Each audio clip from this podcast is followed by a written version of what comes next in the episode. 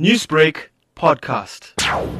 Earlier today, Prime Minister Narendra Modi targeted the women of Shaheen Bagh neighborhood for the second time in 24 hours. His BJP party called them traitors and gunshots were fired to frighten the protesters. Is this not fascism? Then what is? asked opposition politician Garga Chatterjee. So fascism happens when a divisive force unites people on the basis of terror and also has organized big money backing it. That is fascism. So you have people on the ground who are ready to do violence. And this happening in the case of BJP or Narendra Modi, it is for people to judge, number one. Number two, has he lied? Well, of course he has lied many times. He has lied and Modi's party spokesman Gopal Agarwal argued forcefully the Shaheen Bagh protesters, some as old as 90 years, were out to butcher Hindus. We have an ideological issue. We believe in strong India. We cannot accept the communal politics in the name of secularism. Any kind of rhetoric with killing of Hindus cannot go in the name of secularism. We are allowing Shaheen Bagh to protest peacefully. Nobody is removing them. There is a certain class of people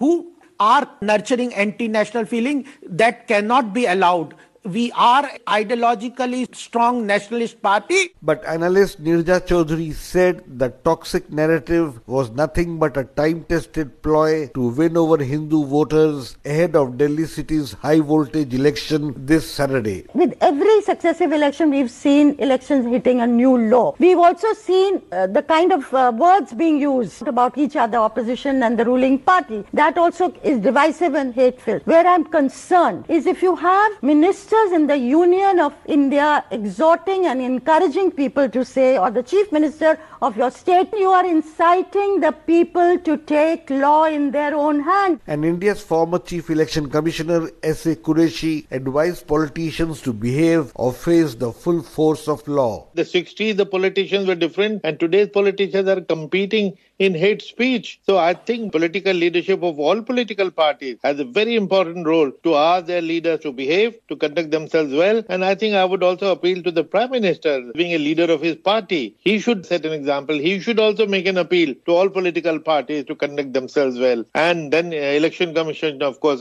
steps in much later. Modi's government seems uneasy. The women of Shaheen Bagh are now the rallying force against the controversial citizenship law. Their voice now echoes outside Indian boundaries. For Newsbreak, this is Zana Sen reporting from New Delhi. Newsbreak, Lotus FM, powered by SABC News.